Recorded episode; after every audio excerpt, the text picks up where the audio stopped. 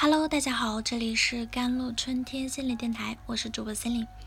今天跟大家分享的文章叫做《如何应对毕业抑郁症》呢？毕业以前，你想象的职场生活是什么样的？在高级写字楼里喝着咖啡，敲着键盘，一边紧张一边期待，觉得自己很快能收获独立和成长。可是实际上呢职场生活呢？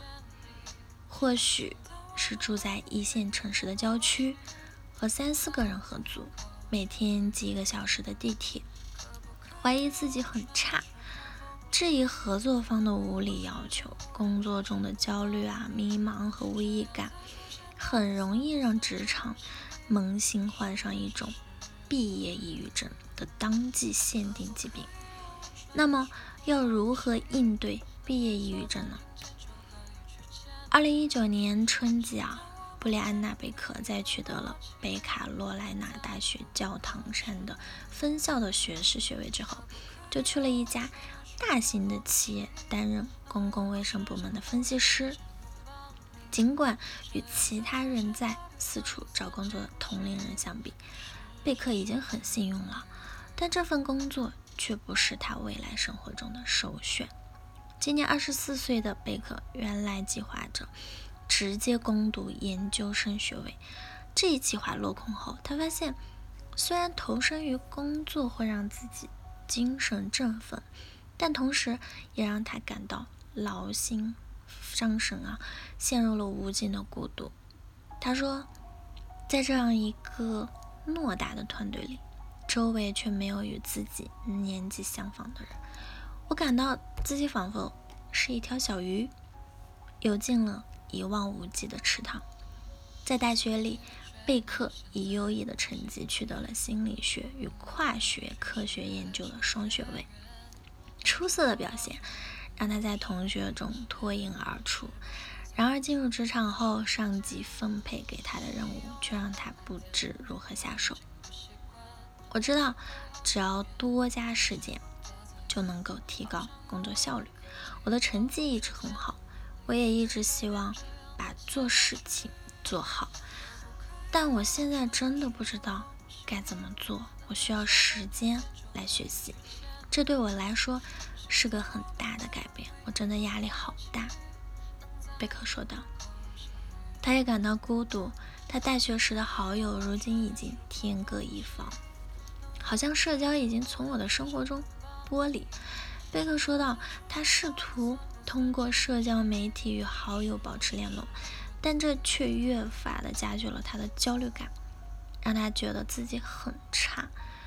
似乎我所有朋友们的生活都越来越好，而我没有新车，在市区也没有公寓，我也没有继续攻读硕士学位或者博士学位。我觉得自己很平庸。”他说道。几个月后，贝克发现自己每天大部分时间都被悲伤、压力以及孤独所笼罩。我的生活充满了失望。过去我还对大学毕业后的生活踌躇满志，而现实却完全超乎了我的意料。要想摆脱毕业后的悲伤与焦虑，首先需要正视并接受自己的感受。彼得森说道：“或许你觉得自己应该保持一种积极进取的态度，但这意味着你在刻意回避自己的内心。相反，你需要做的就是暂时放下一切，去倾听自己内心的声音，不要理会那些刻板啊印象与判断。